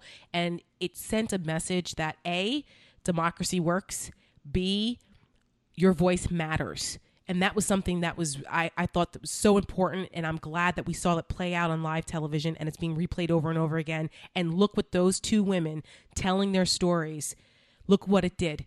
It could have potentially shifted this entire historic event. Yep. It was monumental, and hats off to them. So I know I've kept you longer than we originally agreed to, but we're having so much fun. And a couple more minutes, just a couple more minutes. Thank you for having me. No, thank you so much for making the accommodation. It would be remiss of me if I didn't ask you about Rod Rosenstein and what's going on with that, given your experience with the FBI. And, you know, you've been very vocal about the Mueller investigation and Trump's treatment of the FBI and the Department of Justice. The last time, in part of this crazy shit show in the last week, we thought Rosenstein was out. He was fired. He resigned. We don't know who's going to replace him. The profiles about the Solicitor General started coming out already. And the next thing you know, it was like, no, that's not happening yet. Yeah, and then we haven't heard anything about it since. No, we don't have time for that now. Let's cast aside. Rosenstein, you're all right for now. I mean, this is nuts. What do you think is going to happen with that? I think Rosenstein's safe until after the election. I agree. But who knows after that? I agree. I think perhaps, and maybe for once Trump is actually listening to his lawyers who are like, because I think he made also the mistake of talking about the Russia investigation with regard to Rosenstein. Like, the guy doesn't understand that if he's going to fire somebody, like, stick to the non-obstructive reason for it. Right.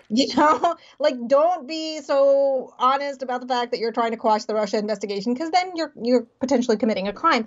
So, I don't know if it's because of that as lawyers, or if, Rosenstein has buttered up to him.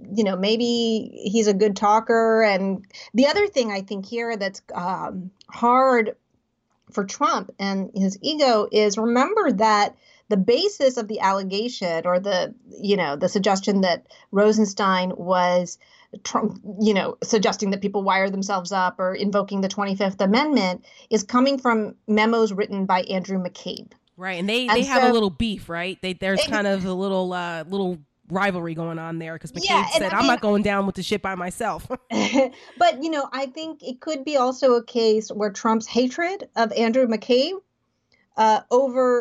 is more than his anger at Rod Rosenstein. Right. In other words, to fire Rod Rosenstein would be to give some credit, like credence to something that Andrew McCabe did. And I just think that's interesting. So it's almost like he's doing it to spite, like, I'm going to keep him there to spite Andrew McCabe, because I'm not going to give that bastard what he wants. I think that's a logical way that he would think. That's interesting. Yeah. So, but I agree with you. I think for whatever reason I think that Rosenstein, knock on wood, will be safe until after the election at least, and then we can revisit. Well, I always try in the last couple of minutes that we have to give my listeners a little bit of a personal side of my guests, because a lot of times they only see us on television. They don't get a chance to see, like, in a long form, the opportunity to get to kind of know people a little. So I just want to ask you just a couple of little quick personal questions about you, so people kind of see, when they see badass Asha Rangappa, who went through the FBI, she was a special agent. She's this, Princeton grad, law professor, all of this. But the other side, like, what makes Asha? What made you decide to go and join the FBI? Because you're a trailblazer. You were the first Indian American woman to graduate from Quantico, right? Yes, as a special agent. Yeah. Yes. And Priyanka Chopra stole my life. I still feel like I should get royalties for her TV show. Right. That's you. They never even called me. So I joined the FBI. I actually applied before in 1999, because I wanted to be a federal prosecutor, and I did not want to go work for a law firm. And that was kind of the typical path to becoming an AUSA. Is you work for a law firm for a few years, and then you apply to be an AUSA. And I had a brilliant idea that I would kick down doors and for a few years and then become an AUSA. So I applied in 99. The FBI was on a hiring freeze at the time. So I was told that I might wait 5-6 years if I got in at all. So I went on with my life. I clerked for a federal judge. And at the end of my clerkship, 9/11 happened. And because I had gone through the first few phases of the FBI testing, I was in their system as a language speaker. So I speak fluent Spanish, and I also speak an Indian language. And if you remember, after 9/11, you know, the intelligence community was so caught off guard and language skills just shot to the top of their list. That's right. Something that they wanted. So I basically got fast tracked through. I went through Quantico and then ended up doing counterintelligence investigations, which isn't exactly kicking down doors because you're really monitoring diplomats who are posing as, or spies who are posing as diplomats. So you're really not going to kick down their doors. Or, well, if you wanted to kick down doors so bad, you should have joined the marshals. They kick down doors all the time. Right. So I was doing a lot of, you know, spy versus spy. Right. And the stuff that I thought, oh my God, who will ever care about this? Like, no one's ever going to know anything about this. And FISA, like, who cares? And then here we are, and that's, you know, we're talking about spies all the time. Yeah, so it's actually quite consequential. So for people listening who think that all the glory is in kicking down doors, there's a lot more involved that keeps this country safe that these unsung hero FBI agents and other federal agents do that we don't know about that allows us to sleep soundly at night. That's right. Go ahead. Yeah, no, that was it. I mean, you know, recruiting foreign agents to become double agents for us and surveillance and you know, it's a lot of behind the scenes things that don't typically see the inside of a courtroom. And it's a whole different side of the FBI that I think until a lot of this Russia, you know, election interference came about that people really knew was a part of the FBI's mission. So how do you decompress? Because I know, I mean, I asked Phil Mudd. I had Phil Mudd on last episode, and I love Phil Mudd because I'm no nonsense and he's no nonsense, and I just appreciate his candor. There's no lack of candor with Phil Mudd. And what my producer said, I usually ask, like, what do you want me to ask the guest that I might not remember? He goes, I want to know how that guy decompresses. Like, does he do breathing exercises? Like, what does he do?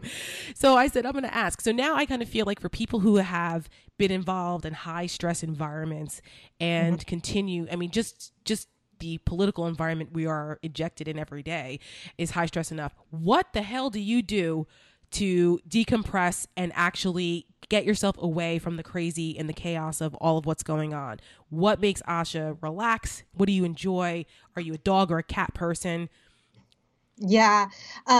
So I feel like self-care has really moved to the center of my list, particularly since the 2016 election and, you know, doing this work with CNN, which is unpredictable. You have to really make it a focus.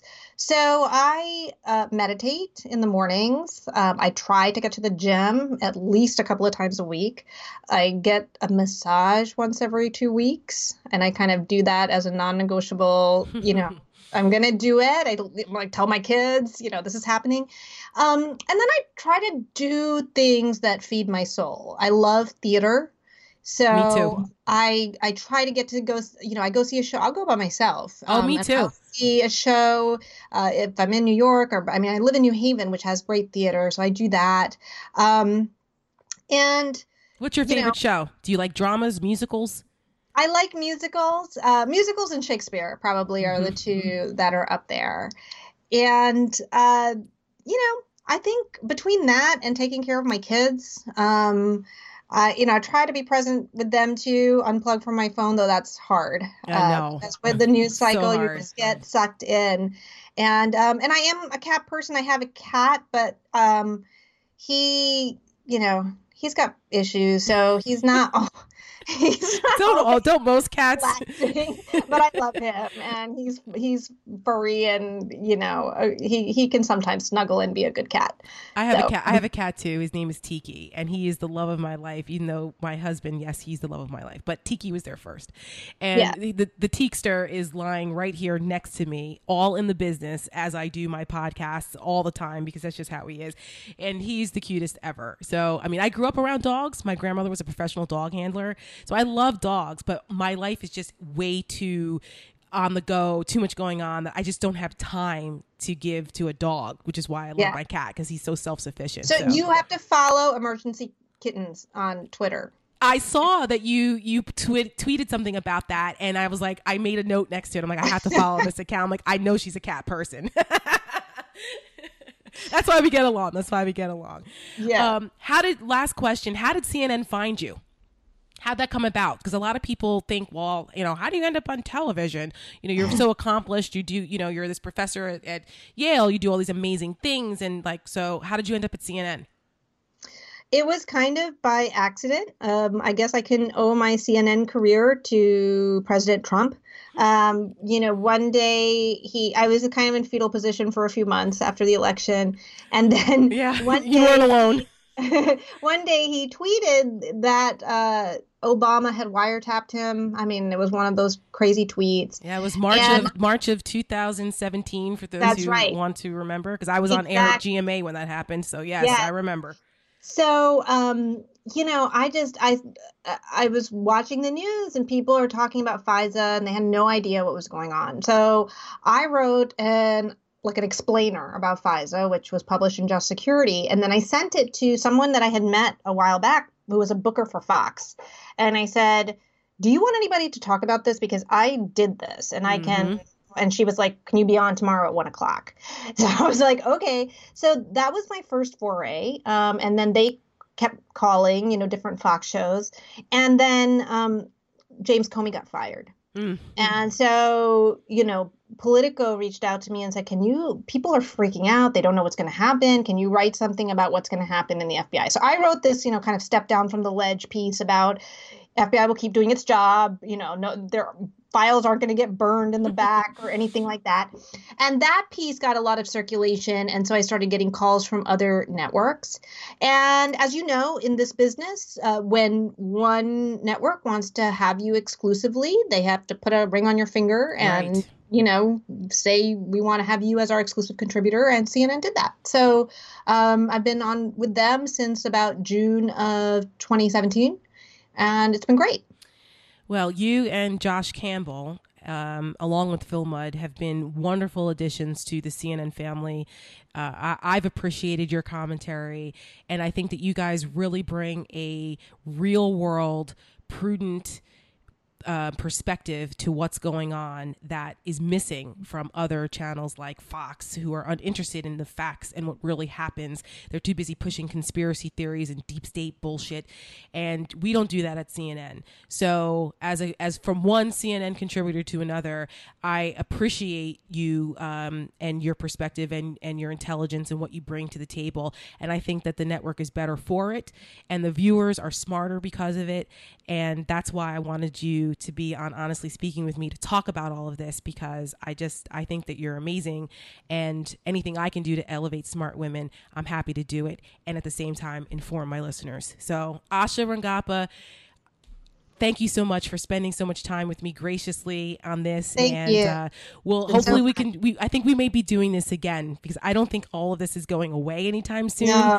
And we may be chatting again in this capacity, because I'm going to text you and go, Asha, what? Talk me off the ledge, please. Yes. And I'll give you many emergency kitten tweets. Thank you. And next time I'm in New York, maybe we should catch a show together. My mom was on Broadway, so I grew up going to Broadway shows and appreciating theater. That's one of my favorite things in life to do. And I married a man who also appreciates theater. God knew what he was doing.